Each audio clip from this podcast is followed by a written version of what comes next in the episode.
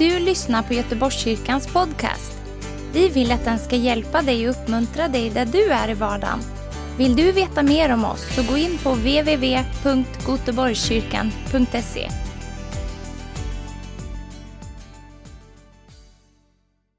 Vi är inne i andra advent. Förra veckan så var kryllade med folk på scenen. Idag är det lite färre, men Gud är densamme. Eller hur? Så eh, innan vi stod och bad här så bad Frank ut att vi ska få komma med en förväntan. Och det är verkligen vad jag känner idag, en sån enorm förväntan för vad Gud vill göra. För jag tror att varje söndag, inte bara varje söndag utan varje dag, så vill Gud göra någonting nytt för oss. Ehm, jag kommer predika om hopp för alla idag. Det som vi har som tema för hela december. Hopp för alla. Eh, och genast så kanske tankarna springer iväg och vi börjar tänka på olika saker och olika människor som vi behöver känna hopp för, eller olika situationer. Jag tror att när du hör det här, hopp för alla. Det kanske är någon person som dyker upp framför ditt ansikte, ett namn som du börjar tänka på. Men ordet hopp är väldigt laddat med förväntan. Håller du med om det? Det finns väldigt mycket förväntan i det, att det är någonting som ligger framför. Det finns forskning kring att hopp som visar att hopp visar människor att man känner någon slags meningsfullhet. Man håller kurser i hur man liksom kan känna större hopp man finns liksom, eh, det finns kurser för hur man ska kunna känna större, större meningsfullhet. Jag sover två och en halv timme i natt. Idag kan det bli lite eh, felsägningar och bak och framvändningar, men jag ser när Mats skrattar här så förstår jag att jag har sagt något. Motsatsen till hopp är ju hopplöshet. Man brukar säga gör som grodan och lev på hoppet. Ha, ha, ha. Det var jättedum. Ni kan väl bara skratta lite snällt i alla fall så jag känner att jag drog ett skämt här. Hopplöshet är ju liksom, många kan känna en sån ångest, depression, nedstämdhet, modlöshet. Den som bär på mycket ångest och depression kan ha väldigt svårt att känna hopp för den dagen som bara ligger framför eller nästa dag eller ens orka tänka nästa vecka. Det är svårt att känna att det finns ett hopp för att saker och ting ska bli bättre. Men vi som är kristna, vi har ju liksom fått smaka lite förståelse för det eviga hoppet. Och det sträcker sig så mycket längre än vi ens kan tänka oss eller få in i våra hjärnor det är, liksom, det är ett större perspektiv som förstår att vi får ta emot det eviga hoppet utan att ens prestera någonting. That's a good deal, eller hur? Vi gör ingenting, vi får allting. Eller ingenting ska jag inte säga. Vi behöver ta emot Jesus i våra hjärtan för att ta del av det sanna hoppet. Vi behöver ta del av honom som våran frälsare, bekänna honom som Herre i våra hjärtan. Så jag har tre punkter här idag. Jag brukar inte vara så bra på punkter, men när jag förberedde predikan idag så började jag med punkterna. Sen behöver man skriva något på punkterna också. Ni vet, jag älskar att flöda liksom och berätta saker, vad Gud gör och sånt. Men jag ska försöka ge några punkter idag med. Och det första är att förvänta dig, förvänta dig vad Jesus ska göra. Vi pratar om advent nu och Jesus, ni vet när Jesus kommer och ska rida in i Jerusalem. Så man slänger ut mantlar, man slänger ut palmkvistar och man, man gör sig redo för att ta emot kungen. Man gör sig redo, det finns en förväntan. Om vi skulle säga att eh, Carl Gustav kommer på besök, alltså det är kungen för er som inte vet, kungen i Sverige om han skulle komma hit och vi säger om en söndag den och den, då kommer kung Carl Gustav den 16 är det va? Ja. Då skulle jag, det säkert vara proppfullt här för att människor skulle känna sig förväntansfulla.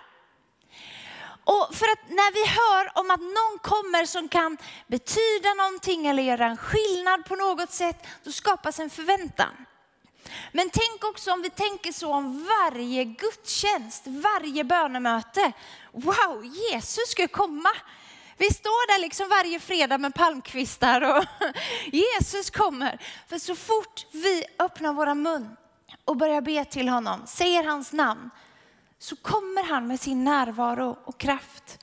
För vi har en tillgänglig Gud. Vi har en Gud som vill vara närvarande, som vill svara på våra ord, vår bön, vår längtan, vår smärta, vår sorg, vårt hjärta när vi utgjuter det inför honom, när vi berättar hur vi mår, hur vi känner det, hur vi har det på olika sätt. Jag tänkte på den här eh, bönen Fader vår. Den är ju så otroligt fullproppad med hopp. Har du tänkt på det? Så den bara liksom poppar upp i mitt huvud, så börjar jag läsa den. Fader vår. Ska vi be den tillsammans bara? Fader vår, du som är i himlen. Helgat vare ditt namn. Tillkommer ditt rike. Sker din vilja så som i himlen, så och på jorden. Vårt dagliga bröd ge oss idag och förlåt oss våra skulder så som vi förlåter de som står i skuld till oss. Inled oss inte i frestelse utan fräls oss från ondo. Ty riket är ditt och makten och härligheten i evighet. Alltså wow, vilken bön Jesus har lärt oss att be. Fader är i himlen, hans namn är helgat.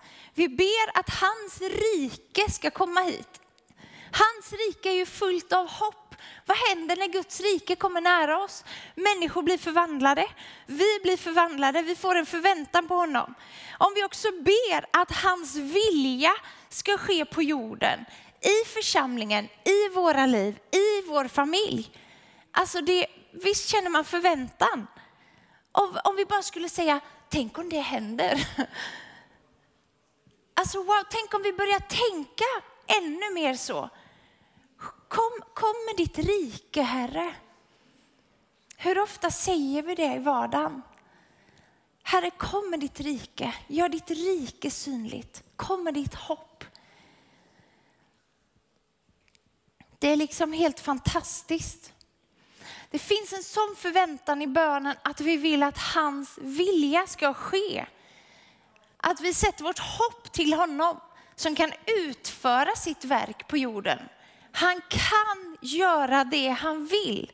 Det finns inga omöjliga situationer. Det finns inga hopplösa fall. Det finns inga hopplösa situationer.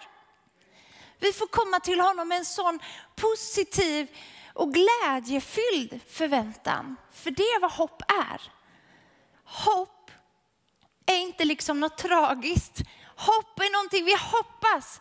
Hebreerbrevet 11.1 säger att tro är en övertygelse, en förväntan om det som ska, eh, det vi hoppas på. Det är en övertygelse. Hoppet är ju kopplat till tro också. Eh, ibland säger vi det, ja men jag hoppas det. Fast egentligen säger vi att jag vill tro det.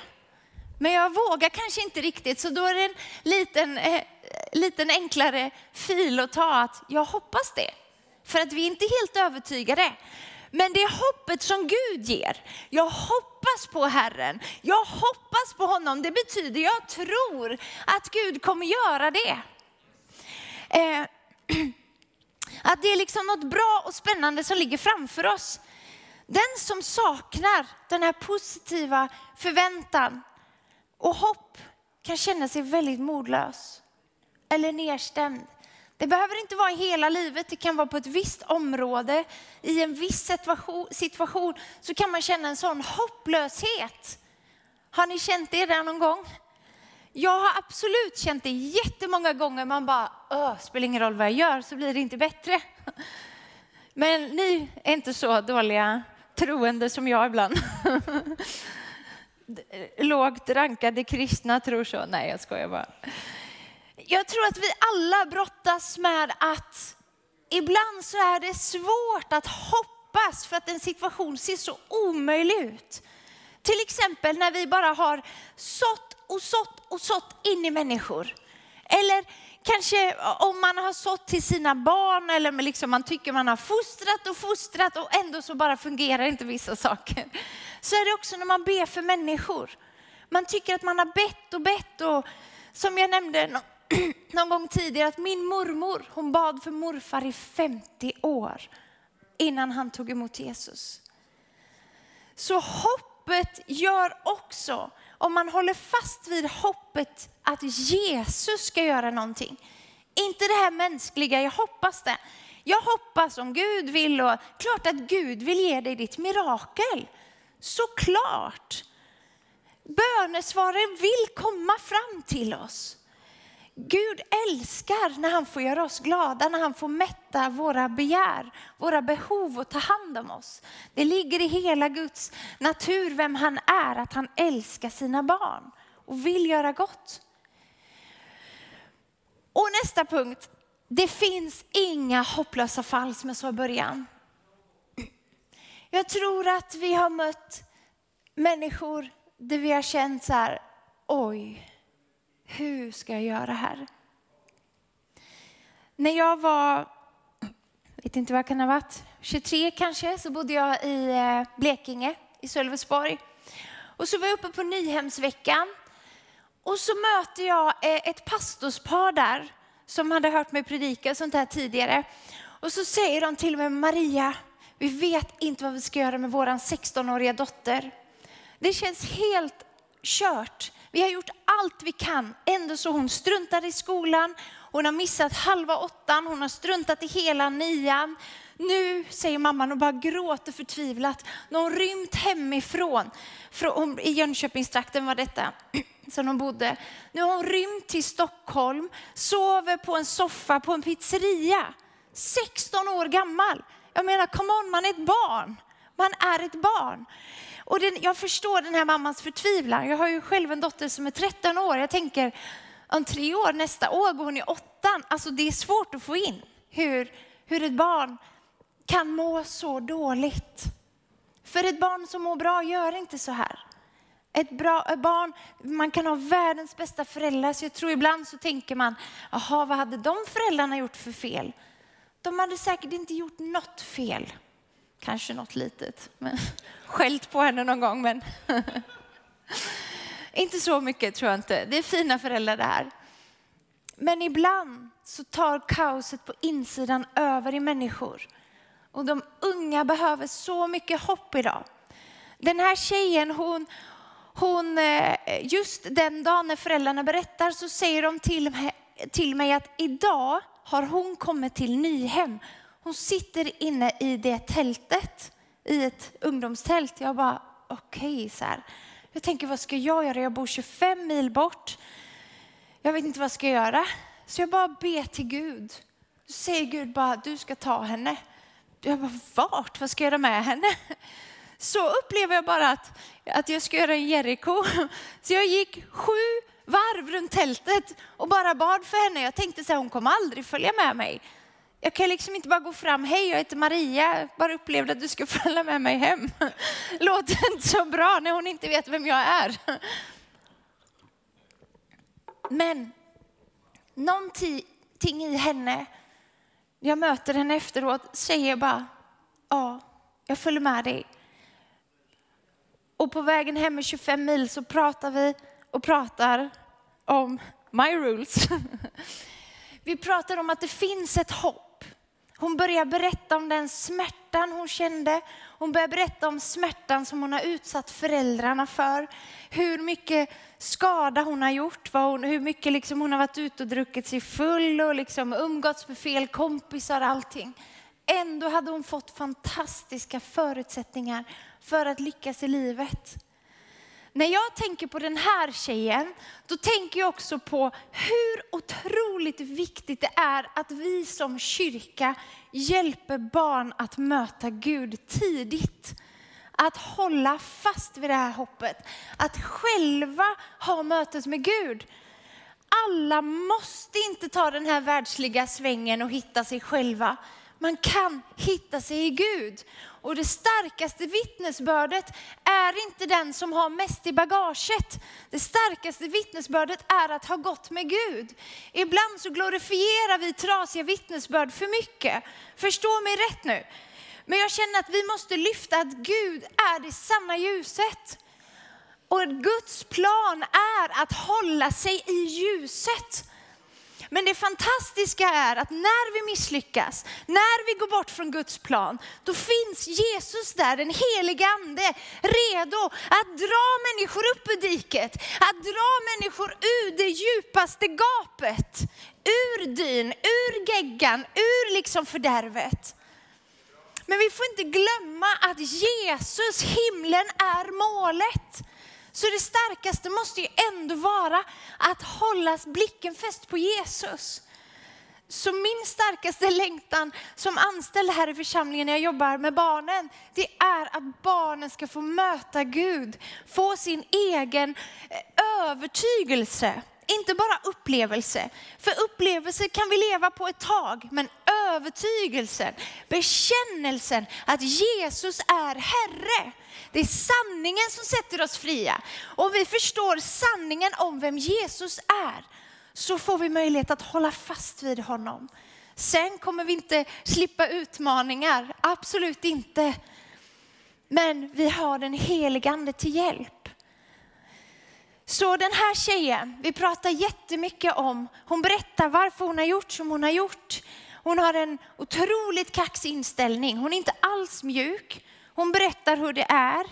Hon skyller väldigt mycket på sina föräldrar naturligtvis.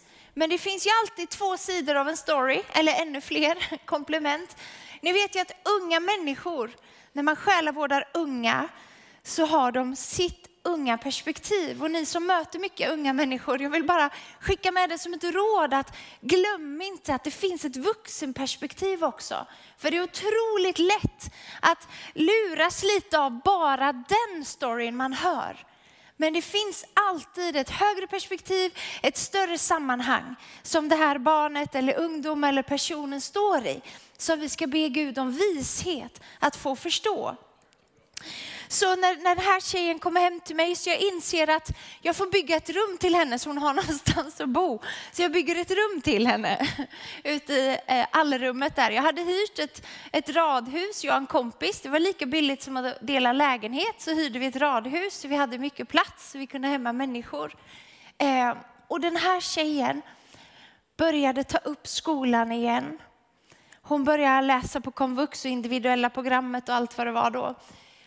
Hon tar examen, hon börjar plugga och tar sig vidare. Och hon möter Jesus, vilket är det starkaste av allt. Jag ska inte berätta alla detaljer, men det var så mycket kamp med den här tjejen.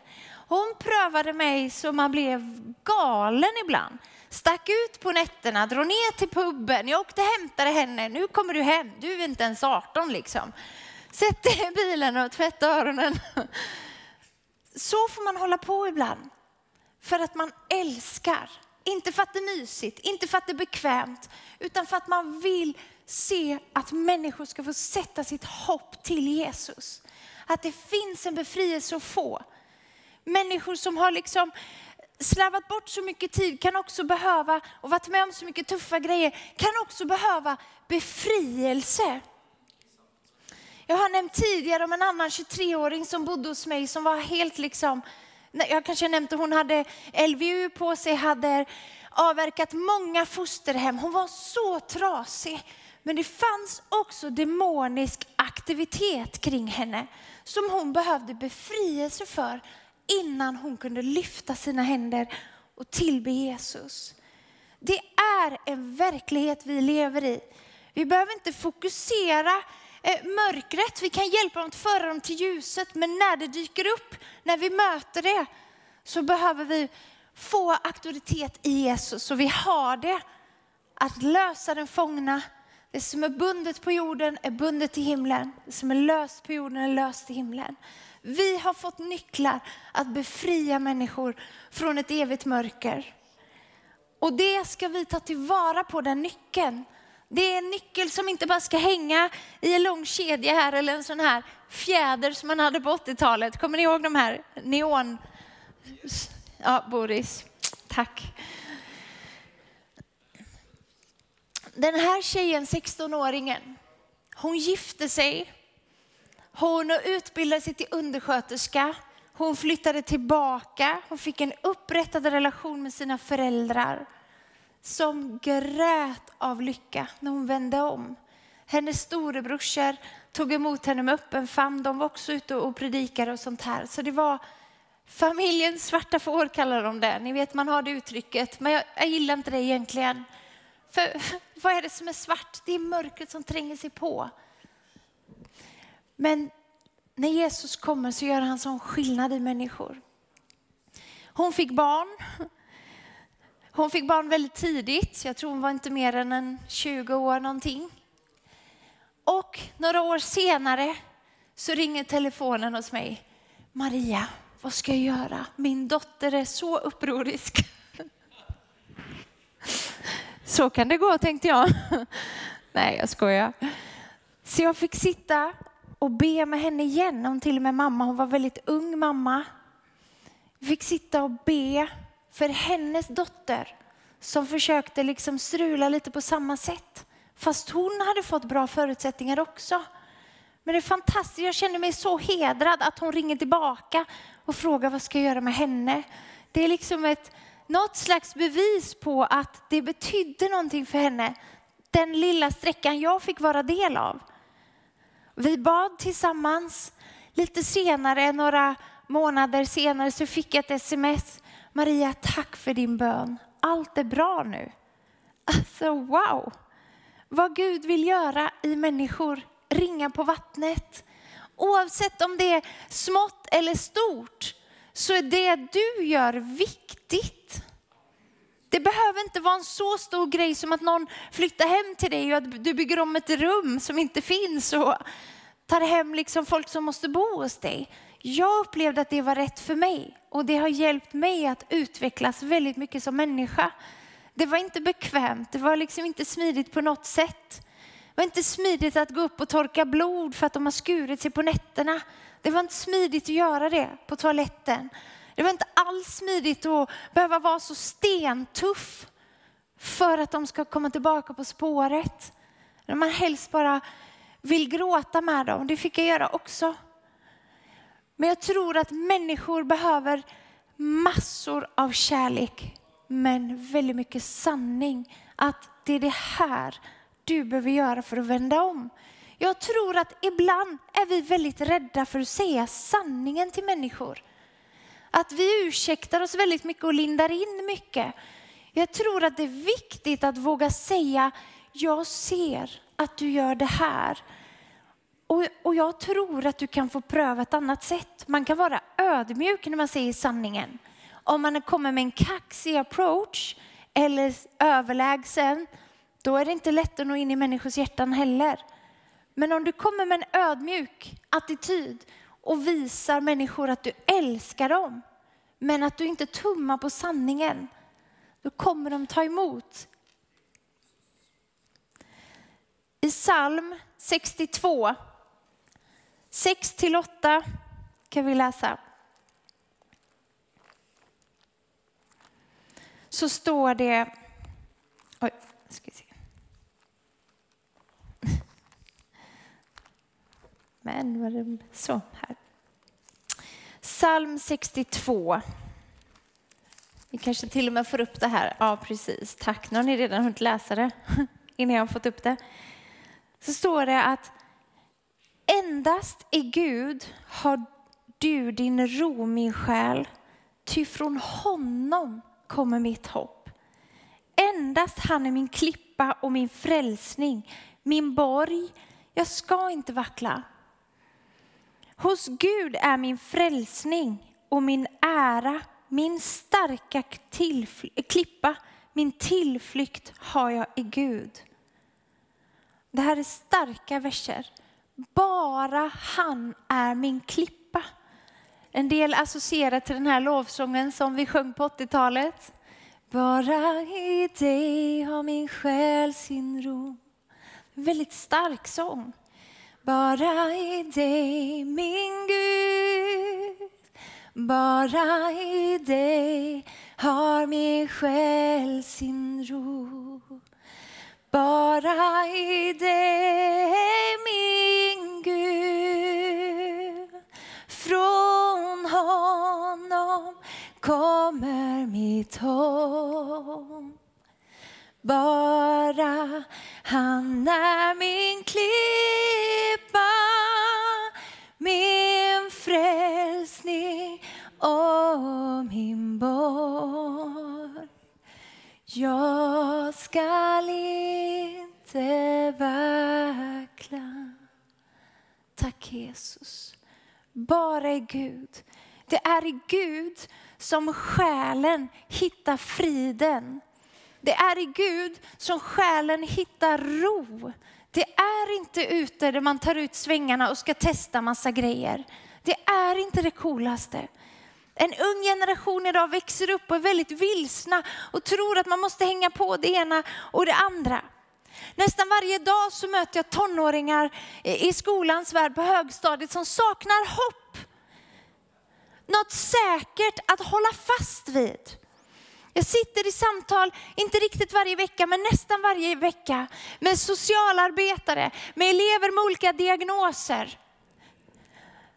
Och flera av de här eleverna som har haft, nu menar jag inget negativt om socialen, men det är en institution eller organisation som inte alltid fungerar tyvärr. Viljan är god och det finns jättemånga bra handläggare som gör ett otroligt bra jobb. Men många av dem jag tyvärr har mött har man byter efter några månader. Så en tonåring som ska få hjälp, det kommer in en vuxen och den tonåringen ska berätta sin story. Och några månader senare så slutar den. Och det här upprepas. Och det är otroligt tråkigt. Jag säger inte att alla är så, men det jag möter just nu hos de barnen, det skapar en väldig hopplöshet. Att de från samhället som ska komma in och hjälpa dem, byter jobb hela tiden. Så alla vuxna som ska finnas där för dem sviker. Är det konstigt att man tappar hoppet? Är det konstigt att tonåringar tappar hopp idag? När inte vi vuxna orkar stå med i deras brottningskamp en längre period. Vi behöver hjälpa människor, både unga, äldre, att stå med hela vägen. Att orka med deras ups and downs, upp och nedgångar. Jag satt med en kille som säger till mig, Maria, jag orkar inte berätta min story en gång till. Han har berättat sin story så många gånger. Han orkar inte berätta den en gång till. Och jag säger, jag förstår dig, du behöver inte.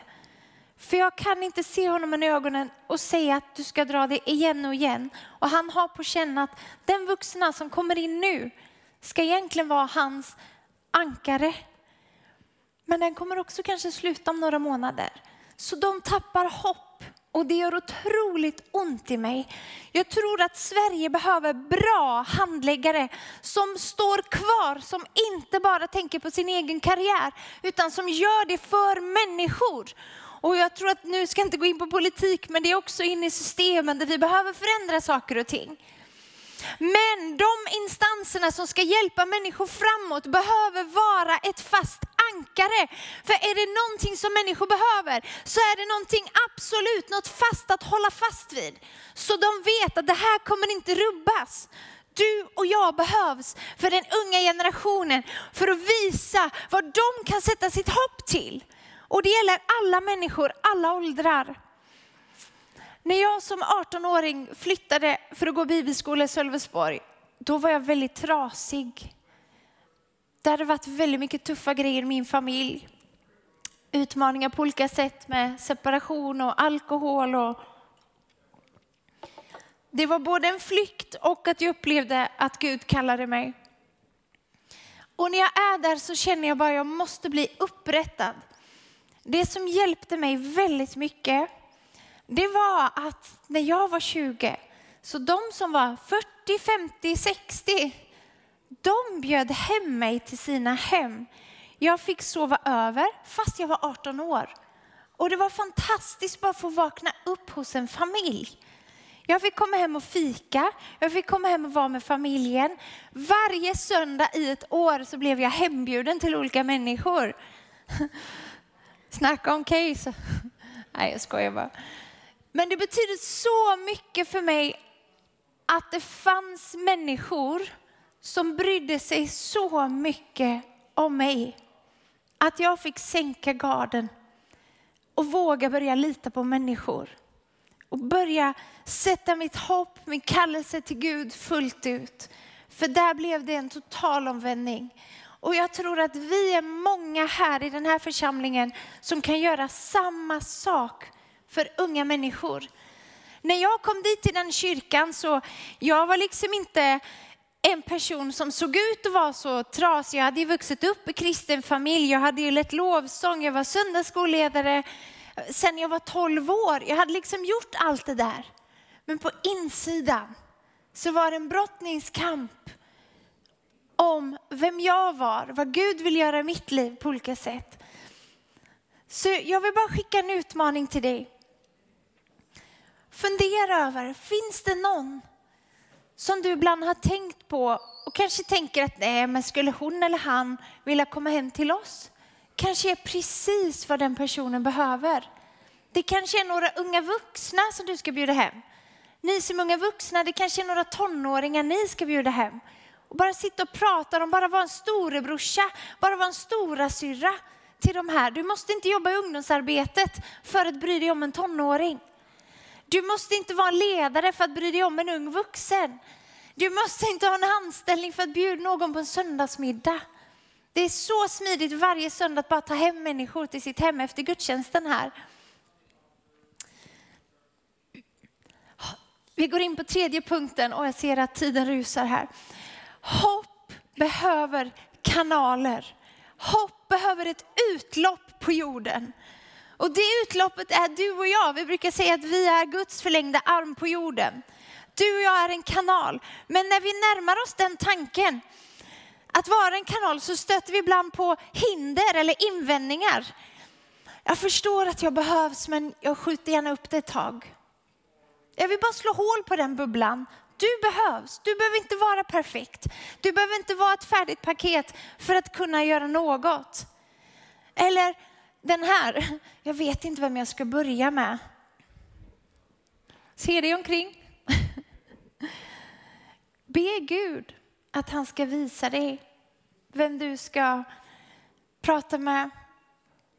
Jag bad i veckan här nu till Gud att Gud, vilka är det fler jag ska få beröra med mitt liv? Gud led mig, led mig i samtal. Det har varit en bön länge på mitt hjärta att oavsett vad jag gör i mitt jobb eller så min längtan är så stor att få beröra fler människor. Och jag har sagt till Gud att hjälp mig att ta tillvara på varje tillfälle. Senast igår kväll så var jag och Boris på ett julbord och hamnade bredvid en tjej som inte alls känner, aldrig träffat förut. Plötsligt så, jag vet inte hur, men hon bara börjar berätta om sin ångest. Jag tänker, oj, vi har knappt hunnit heja. Det bara liksom kom. Jag frågar hur är det, hur kommer det sig att du flyttat till Göteborg och sånt här. Och plötsligt så känner någon bara att man bryr sig lite, man ställer lite intresserade frågor. Men det är också ganska mycket som kan blottläggas och på något sätt så känner jag att man behöver göra något av det också. För vi ska inte bara sticka hål på varbölder och få människor att öppna upp och sen lämna dem där. Då behöver vi gå med människor eller lämna över till någon. För vi kan inte bara riva upp, upp gamla sår och så inte ta ansvar för läkningen. Det är också viktigt. Vi behöver komma med ljus mitt i vardagen. Den här tjejen efter vi har spelat shuffleboard och vi har ätit och skojat och pratat så sa hon, jag visste inte att kristna kunde vara så normala. Nej, det beror på hur man ser på det. Jag tror att vi är väldigt rädda att inte bli mottagna. Men Jesus blev inte mottagen överallt heller. Han blottade sig ändå på ett kors. Han gjorde sig helt utelämnad. Alla kommer inte ta emot budskapet som vi kommer med. Alla kommer inte ta emot ljuset. Men vi ska inte försumma uppdraget. Vi ska inte strunta i det eller bortse. Försumma betyder liksom att man struntar i dem, om man pratar om att inte försumma någon i uppväxten. Det är att, att inte strunta i vad den behöver, dens behov och avvika från det som behövs. Vi ska inte strunta eller försumma, slarva bort vårt uppdrag. Vad står det i Hebreerbrevet 3 och 6? Det står, men Kristus är betrodd som son att råda över Guds hus och hans hus är vi när vi håller fast vid vår frimodighet och vårt hopp som vi berömmer oss av. Vi ska hålla fast vid vår frimodighet, vid hoppet. Så nu vill jag bara fråga dig, jag vill utmana dig lite idag, får jag göra det? Vad väcks i dig när du hör det här budskapet? Vad är det som poppar upp? För en del så blir det en trigger, kan jag tänka mig. Att wow, det här vill jag ha mer av. För en del kan det bli som en kamp. Att oh, jag orkar inte höra ett sånt här budskap till. Jag har för många redan. Men jag tror att ibland kan vi känna att det blir kramp. Men då vill jag bara lösa det från det och säga att det är Jesus som ska göra det genom oss. Han kommer visa oss. Han kommer öppna dörrarna. Han kommer leda oss till människor. Det vi kan göra är att tala liv.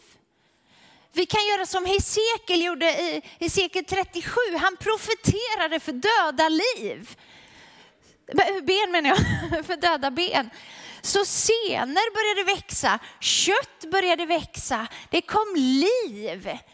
Så när någonting ser helt dött ut så måste det inte vara helt dött. För att när den heliga ande kommer över oss, då kan vi profetera liv in i situationer. Du kanske tänker på någon nu som har gått bort från Gud eller som du har bett för, som du vet att har fått tag i, i, i Gud och fått smaka på hans härlighet men ändå vänt sig bort. Du kanske har någon vän på jobbet eller något som du bara känner att jag har vittnat så länge men jag ser ingen liksom överlåtelse befrielse. Gud kommer ge utdelning. Ibland så går vi vissa sträckor, men vi ska inte sluta så för att inte vi ser ett omedelbart resultat. Vi behöver fortsätta ge hopp, ge ljus, predika evangelium, hjälpa folket att sätta sitt hopp till honom som har frälsningen. Det är han som kommer göra det. Hur ska någon kunna tro om vi inte predikar för dem? Hur ska de kunna få tag i Jesus om de inte får höra om Jesus? Som den här tjejen som satt bredvid mig igår. Jag, som är kristna ganska normala. Så tänker jag så här, wow, den var länge sedan jag hörde. Alltså, var är vi? Är min spontana tanke. Var är vi bland människor där någon som är över 20 år har sådana förutfattade meningar om kristna och jag, jag är sån, jag blir supertriggad av sånt. Det ger mig liksom en spark i baken att göra lite till. Jag blir så triggad, jag känner bara Jesus, du ska få arbeta i människor. Så jag har två utmaningar idag nu. Det är att, vill du ta ett nytt steg i att börja tala hopp för människor? Vill att Gud ska få röra vid dig, få leda dig, få nollställa oss själva Gud, jag vet inte vad nästa steg, men vill du? Då ska vi få be för det idag. Och nummer två är att behöver du själv på nytt, eller för första gången, sätta ditt hopp till Jesus. Kanske i en situation, specifik situation, eller för ditt eget liv. Så jag vill att vi ställer oss upp och lovsångare kan komma upp.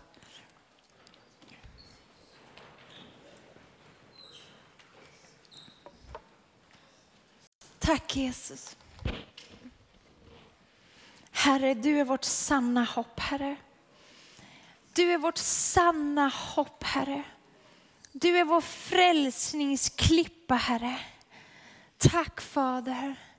Tack Jesus. Låt oss bara börja be ut i bänkarna och välkomna Gud. Låt oss välkomna en helig ande. Han vill röra vid hjärtan idag. Låt oss inte gå ut härifrån utan att ha fått tag i vad Gud vill göra för ditt och mitt liv. Låt oss inte lämna bara säga, ja, ja, jag skjuter det på nästa söndag, jag tar det nästa söndag. Låt Gud få beröra dig idag.